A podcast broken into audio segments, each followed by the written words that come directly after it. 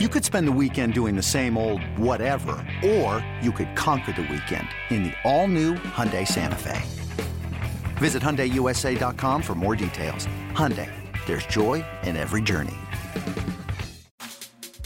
Hi, Cardinal fans. I'm Ozzie Smith. Corks one into right down the line. It may go. And you're listening to the Cardinals Insider Podcast. Go crazy, folks. Go crazy. Here's your host, Brett McMillan. Hello and welcome to the Cardinals Insider Podcast. I'm Brett McMillan.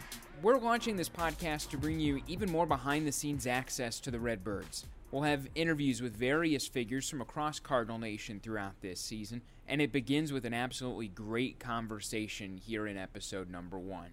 On opening day, Ozzie Smith, the first voice that you're going to hear, sat down with Bob Gibson, voice number two in the conversation, and Willie McGee, the third voice that you'll hear enter the fold. All three of these Cardinal legends kind enough to sit down for us at a St. Louis hotel before donning those famous red jackets during opening day. They talked about the game, how it's changed over the years, and how life led each of them to a career in pro baseball. It's one of a kind access with three very special players. So without further ado, here's Ozzie, Gibby, and Willie on the inaugural Cardinals Insider Podcast. I'm sitting here having a, a baseball chat with my friends, and uh, you, you are my friend. I am. I don't know about Willie. Okay. Yeah, no. You know, one of the things that has always um, has, has always amazed me is the fact that when you talk to African American players, they usually come from one parent households. I've never really heard the story about how what impact your parents had on on you growing up. Well, I I'm pretty much the same uh, for a different reason. My father passed away a month before I was born. And so we really, there were six other boys in the family. And the oldest brother, he, he more or less was kind of like a father to me because he was 16, 17 years old when I was born. So he was a, he was a little older. But you know, you have a strong mother in the family, and pretty much that's what they had to do when there was no dad around. The, the woman had to be strong. And I think for a lot of cases that you, you may have been better off with the mother and not mm. two parents, especially if you had two parents that weren't getting along. And, uh, so uh, it was it was different, but when you when you're born without a father, you don't really miss one. Right and I didn't know what I was missing. You see other kids with their parents and stuff, and they have both of them. Uh, I used to go over to this one friend's house. Uh, his name was Bernard, and they, there was a mother and father in that house. I thought that was really strange. Strange. yeah, and I enjoyed it though. I just like to sit around and watch the mother and father together rather than just the mother. Yeah, they had a good relationship. They had a good relationship, yes. Yeah, well, I, I know that uh, you know your parents had a big impact on. Yeah, definitely. So you know, I was fortunate. I had a mother and a father in the house, and uh, so at an early age, we you know we were disciplined. There's a thing called a belt. belt, a, uh, extension a, cord, extension cord, switch, switch, and that, a rope, a rope, a rope, shoe, anything shoe, you can get their hands on. A yeah. shoe, yeah, exactly. And so we were disciplined, and and that, I think the the benefit of having a father, you know, in the household. You know, we had to work at a, not that in any other situation you don't, but we were taught when I got out of elementary school, we would be in the schoolyard playing like all the other kids. And after my dad got off his first job, he would come by in his old Chevy and he would blow once and we hide because I didn't want to go. And we knew if he had to blow that horn two or three times, it was going all bad. Somebody's gonna have to pay. Somebody's gonna have to pay. so we hoping he would leave, but he never left. We get in the car and then we'd have to go help him clean up, you know, on his second job, clean up buildings, janitorial. So uh, we learned a good work ethic, and uh, I think sometimes, you know, a dad in the household, both parents is beneficial, but then on other cases, if if uh, the mother or the father is not in their right mind, you know, it, it, it can be detrimental. So we were very fortunate in that aspect of it. Yeah. Now, uh, and, and, and I'm going to say this because for me, one of the great things since I've retired from the game is it, it, was it was the friendships and stuff that I was able to develop in. You know, this guy and I became like brothers. Did you have anybody that that who's your, your best friend that, that, that, you had a chance to play with? Well, I, I had actually. I guess I don't. I can't say I had a best friend because I had three, or four guys that I just was really close to. The best friend that I had in the game was Curt Flood, and unfortunately, he, he passed away at a very young age. But Curt and I did everything together. Uh, but uh, once Curt was not on the scene, uh, I turned out Bill White was very close. Uh, uh, Joe Torre. Now, did, did Curt, you and Curt, uh, uh, you come up together, or No, we. Uh, he actually came up a year before I did. Curt came from uh, the Cincinnati organization, and he was traded to the Cardinals. I'm not sure who who who he was traded for, but he joined our organization in 1957, and I played with him briefly in Omaha.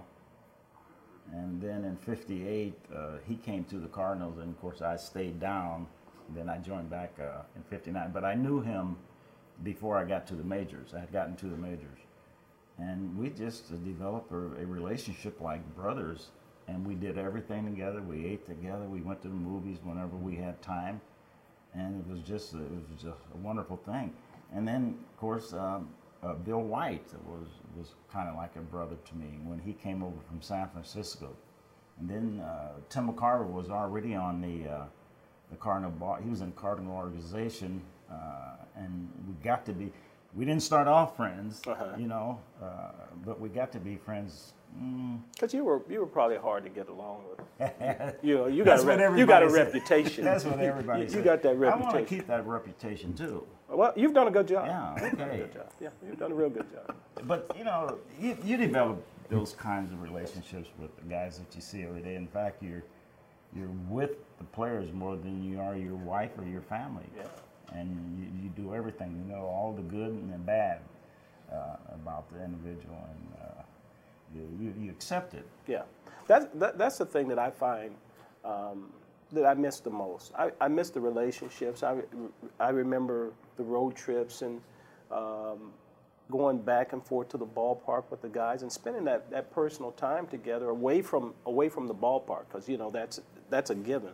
But what we were able to do away from the ballpark was very very important, and I find that now uh, one of the most important parts of my life.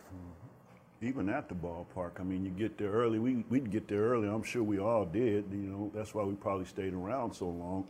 But even at the ballpark before the games and stuff, you know, you have you're in there and you're, you're joking around and and uh, you know talking to each other and you kind of a relaxed atmosphere and. Uh, that was like you say the camaraderie you know even batting practice. I love batting practice you know because it's a chance to go out there you know the music's going you get a chance to go out there and relax get yourself together mentally physically and and then you're dealing with a guy like this you know ozzie smith and you know he's in there doing stuff that you he's in the infield you know turning around uh, throwing the ball behind his back to second base which nobody gets to see you know because you can't do that in the game and uh, a couple times I came in there on my way out to the outfield.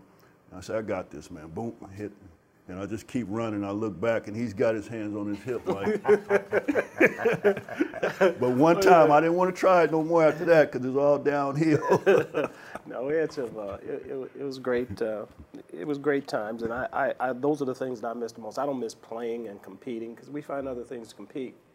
Um, you know, golf for me is, is is a way now. I still have a chance to hit something. You know, you, you we we hit so many balls in the cages and stuff until it becomes a part of your life. You know, so Well, that's fun for you, but I spend too much time looking for the ball. I don't enjoy that. you're looking for the ball. Looking for the ball after I hit it. Hit it. Oh, after you hit it. After I hit it, yeah, you're, hitting another ball, and I'm still looking for mine. no, it's just uh, it, it, it, that becomes a, a, a repetition thing, but but it's the way that we uh, we fill that competitive void that we have in our lives. You know, we just find that other thing to get into. Speaking of uh, filling that void, I don't know. I don't know that I ever did. After after I got through playing, uh, I just was. You, a- did, you didn't find golf as I, I did not. Yeah. I did not. And I guess because I wasn't really good at it, uh, I did get better. The more I played, the better that's I right. got. Of course, that's anything. Probably the way it was when you played basketball and uh, played for the Globetrotters. Now, And Gold Glove boxing. Gold Glove boxing. You know, you did Well, all those did- things. Well, that's boxing. I, I learned that living in a project. we didn't have gloves. Bare knuckles. Yeah. You yeah. had, to, you had to learn to get your head out of the way. So growing up in Omaha, yeah. how, you know, what what was that like? Well, you know, a lot of people think Omaha was really out in the sticks, and it it wasn't. Omaha was always a pretty good sized little town. Uh, when I was uh, growing up, it was about 350,000, and that was pretty good. Yeah, you know, nice back- size. back in 1800. and um, so it was never a little small town. It was always a a city type atmosphere as far as I was concerned, and and it was it consisted of about eight blocks by eight blocks. That's where the housing projects Yeah. was. Okay. You know, and I didn't know life away from there too much until my oldest brother Josh. He um, he ran the YMCA and the boys club, and he had baseball teams and basketball teams and track and. He would throw us in a truck and we'd go out in little towns in Nebraska and Iowa and Missouri. Barnstorming. Yes, and we got to meet people from other communities. And I, I think that's the reason he did it. I'm not so sure. But uh, that's the way we got to know other people. And that's the way I got to find out that there was a life other than at the housing project. And I remember the first time I ever had a T-bone steak. I was playing at high school ball, and we went to the state tournament in uh, Lincoln, Nebraska, which is only about 60 miles away from Omaha. Got down there, and we all went into this restaurant, and we ordered steak. And I went, man, How old were you then? oh, 15, 16. Before you had your first steak? Before I had my first, well, we had steak. We had something called Called steak. but I'm not sure it was steak. But it's the first time I had a T-bone steak. And I said, I got to eat this more often. I got to, whatever it takes to, to get, Get this, yeah, I'm gonna have to do on it. a regular basis. Yes, Yeah. yes. Our steak. Will, was- you grew up in Oakland. Yeah, now, our that- steak, our steak was spam. we ate about five different ways. Oh man, I had couldn't stand spam. that spam. Man, come on. And what look- did you mix with it? Oh man, we mix Anything. eggs, rice, Eggs most of the time. yeah, rice, cheese, whatever you can You make don't a sit a sandwich. ham and eggs, spam and Spam eggs. eggs. yes, it was very good. I thought it was good. Yeah, well, Until uh, about 10 years ago, I tried it again. you know, it was not, that wasn't very good, it Bob. wasn't as good as I thought it Spam, was. yeah, yeah. right. Especially when you when you when you get the taste of a real steak. Bob, Yeah. Bob mentioned about you know high school traveling to the different cities, and uh, that is so true. Um, you know, you, you're in your you're in your little city, and you got the next city, El Cerrito, Richmond, Berkeley, and uh, you know we always played till we got to high school right there in that little in Richmond. And all of a sudden, you get to high school and you get on this bus and you go to El Cerrito, which is about 10 minutes away. and it's like, dang, you're in a whole nother environment, a whole nother country. And now you get in a car and you go and it's like two minutes away. Way, yeah. But it's amazing. You never got a chance to really travel, you know, and get, get a chance to go out and see see the world. And then we're fortunate enough to be able to uh, work hard at something, become good at it, and get a chance to see the world. Yeah. You know, it, you, how many years did you play, Bob? Uh, 17. 17. You played 18. 18. What is different now than it was with the game than it was when you played? How, how do you see the game different? I, I think free agency is the biggest difference. And what free agency did for, for the player was to, it was to allow them to be a little bit more independent. When, when I came up, there was no free agency, and you, you were owned lock, stock, and barrel by the first team that ever signed you, and you didn't have a chance to go off and do anything else. And when it came time to negotiate for a contract, there was no negotiating, hmm. None whatsoever. You just took what they said. Now, Now, would that would that part of the reason? Um, now, you, you completed a lot of games. With with knowing that even if you had a good year, that there was a chance that you wouldn't get another contract. wa- wa- was that part of the driving force behind completing the games that you started? Well, no, not not completing games because completing games was just the way the game was played. You asked about the difference. Mm-hmm. That's the way the game was played back then. And if you didn't complete a ball game, you might get a real nasty story written about you in the newspaper the next day. You, this hmm. guy can't complete a ball game. But today it's entirely different. You don't have to complete ball games. In hmm. fact, they have these set up man, they have a middle man, and then they have a. The- the- what do you? Uh, the, cl- well, you got the closer, you got the uh, middleman, you got the um, what is the other Setup. Setup, setup. Yeah, man. when I first started, I was the other guy you don't name. He was the mop up man. Mop up man. Okay. Yeah, and the only time I ever came in a ball game when I was a rookie was uh, when we were behind like eight to nothing, and they figured, well, what would they have to lose? And and send me in there. So it changed a little bit, but but I think free agency allowed you to to be able to to make more money, to do what you can do, and also we were afraid to get hurt because you didn't have a contract saying that uh, if you got hurt, you were going to get paid a pension or you're going to get paid anything. You were just gone. So if you had a, a little something on your fingernail or your toenail, you didn't tell anybody about it. You just go and limp out there. You limp out there and you go home and you sit in some salt water. There water, you go. So some liniment. ice tub. Well, I always found found out a little glass of wine help every day. Oh, that helped a lot of ailments. Yeah. You know.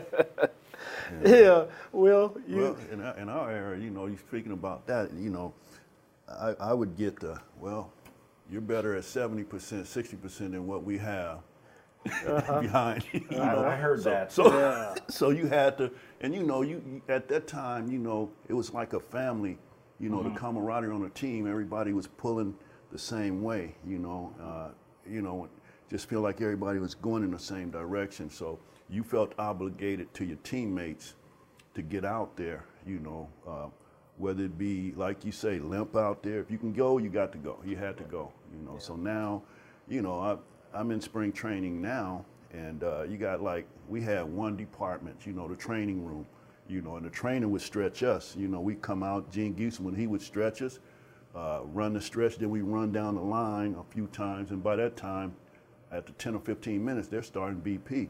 So now, and you know, you go to spring training now, especially in the minor leagues. Um, you know, you got like analytics departments, you got the strength and conditioning, you got the uh, masseuse, you got you got all kind of divisions in it now in the game. So that's how I see the game is changing. And I mean, they use these numbers to the point to where it's everything. You know, that's how they the game is going to that. And if you don't um, if you don't uh, caress it and and own up to it and you know uh, take it for what it is, you're just to get left behind. Yeah. Now we were fortunate. All three of us were fortunate enough to play for an organization that is rich in tradition and, and stuff. And one of the, the special days is, is opening day. What does opening day mean to to each of you here in St. Louis? Oh, you know, think about opening day. I uh, I always wanted to be that guy to pitch the game for whatever reason. I guess it was the Eagle thing. I don't know, but usually they they would start what they considered their best pitcher. And oh, I loved being called their best pitcher. You know, I, like everybody else, I loved it. And you know, see these horses come out, and I don't know for some reason I always love to see those horses come out, Yeah. come out and go. Uh, In fact, one time, Mr. Busch was sitting up on this. uh sitting on this, and this the, whoever was driving this thing didn't know where he was He's going. going. He went Hit up over the- mound, the, yeah. mound, and Mr. Busch went up. Whoa, whoa. His hat. His hat went up there, and then the next day that guy was gone. gone. Yeah. But all of that stuff, I don't know that anywhere else in the country they have an opening day like they do here in St. Louis. Mm. You can go and turn your television on at, at nine o'clock in the morning, and all the festivities and everything is, seems to be going. And I, I haven't seen that anywhere else. Yeah. You know, people um, they sleep overnight in tents out there trying to get the the few extra tickets That's that are left. exactly right. It's amazing. They were there last night, and I woke up this morning and they're gone. I guess they got in line and have the kids out there. I saw one lady last night had her little baby out there, and he's got a bat and she's throwing the ball and he's hitting it. And it's like, whoa! So it is. It's uh, it's amazing. It's real special here It in is. St. Louis, yeah. And I always wanted to be the guy, The guy. the guy. Yeah. You know, it was always neat when um, I had one of those trademark things that I, I guess represented that hey, the new season is here. You know, having the chance to go out and and uh, my trademark becoming a, that flip, and I always found myself getting hyped, hyped for that uh, for that moment.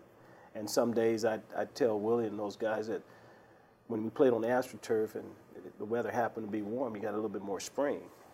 And sometimes I'd get up so high, I look down, I go, oh my God, they're waiting on me. I got to get back down there.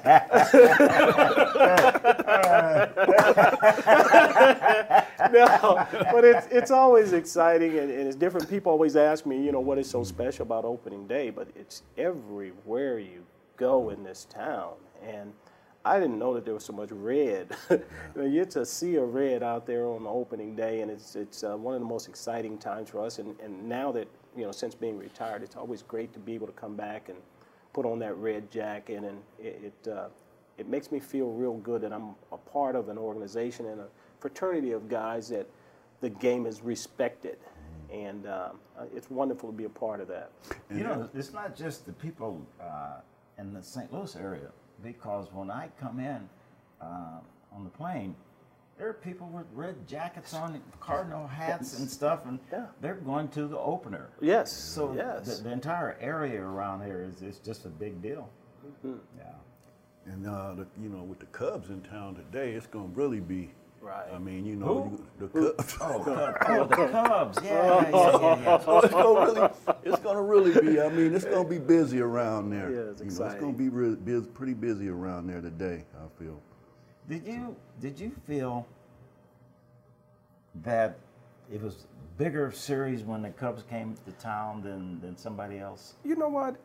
When we, we played every day, so to me, every day was important. I didn't feel like it was, I, didn't put any, put forth any extra effort when they came to town. I know it was exciting. It was really exciting for the people, for the fans. Yeah. You know, they, uh, they, they, they felt that there was a rivalry, but it was a rivalry that you could look in the stands here in St. Louis and see the wife with a Cub hat on and the and the and the uh, the husband with a Cardinal hat, and vice versa Yeah. when you went to when we went to Chicago. So I think it's always been a fr- friendly rivalry. I think that it was very respectful. I can't remember of any altercations that we really had on the field against the Cubs. It was just good, sound baseball, and it didn't matter where the Cubs were in the standings. It was always going to be a um, it was always going to be an exciting uh, series. Yeah, people ask me that all the time, and I, I didn't feel, Feel that that. that I needed to beat the Cubs, Cubs. worse than I did the Pirates or, Yeah, or I- anybody else. Yeah, You know, I had uh, I had two starts in a week, and I needed to win both of those. that's right. That's right. Period. And the Cubs happened to be one. Great. I didn't feel like uh, like a playoff kind of atmosphere, or a rivalry, a negative rivalry. Like some teams, you just wanna Exactly. you wanna beat. Exactly. So you get up for them, but you get up for the Cubs, but in a fun way. You Right. want to beat them because Right. you expected to beat them. Right. And uh, you go into Chicago, you got Ronnie, you know, in the stands. Uh, George who? George who? George who? You know, then he's by the bus, and so you, it's kind of a fun kind of a, A rivalry, atmosphere, yeah. Yeah. You do right. something good, they clap for you. You know, they, you know, whereas Philadelphia and New York, you know, they might do any. You see fight, they fighting the cops. Yeah. In the stands and stuff. So. You know, loo- looking back over your careers, is there anything that that you would you change? Now, first marriage, maybe. Okay. Besides your marriage, No, no, that, that's about it. That's it, That's yeah. about it. I, you know what? I, uh, I I had a great career here in St. Louis. Just being here, it was a little rough. It was a little rough when I first got started. Of course, that was way back in the '50s, Right. and things were rough all over. It wasn't just on the field; it was off the field. It was even worse. Yeah. But other than that, I don't. I don't think there's anything I would change. Anything you change with? Well, yeah, my perspective, I would be a little more open-minded um, and uh, not think everything was great. I mean, because I mean, just being real, you know, what you see on the outside a lot of times is not what's in the inside. You know, and there, you know, there were some times inside the game, you know, where I thought that you know you kind of get hurt, and I mean you, you kind of get hurt because it's like, what the heck is going on here? you know. And I wish I had a, which I did my last year. I wish I had a stood up a little more, you know, at that time and just voiced When you're it. talking about within, with, Within, with- within, yes, with within the inside the, with, yeah, just in the house, in house, Mm-hmm. you know. And uh, finally, you know, my last year, I was able to do it. I was able to do it, so I felt felt good about myself.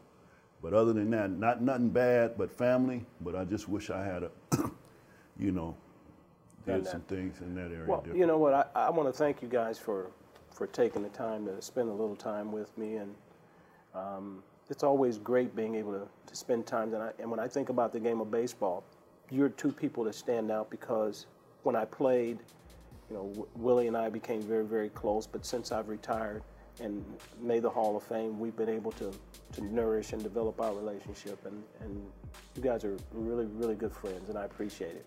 Thank you. Thank you.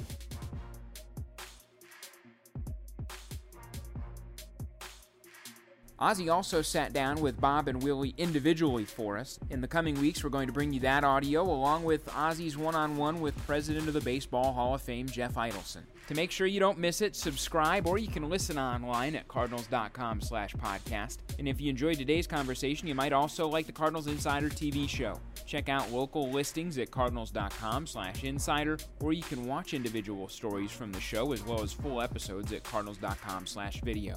We're also available through the MLB At Bat app. Simply go to the video section and type in Cardinals Insider in the search bar. That's it for today's podcast. For Ozzie Smith, Bob Gibson, and Willie McGee, I'm Brett McMillan. Thanks for listening. We'll talk to you next time on the Cardinals Insider Podcast. It's blazing hot outside. You get in your car to turn on the AC to get cold air pumping, but it blows hot air out. This issue is commonly caused by low refrigerant due to leaks in the AC system. You want an easy, all in one solution that will restore the cold air in no time. AC Pro Recharge Kits. Make restoring cold air easy for even those with zero DIY experience in less than 10 minutes. Save time and money versus going to a shop by picking up an AC Pro Recharge Kit today. Be a pro with AC Pro.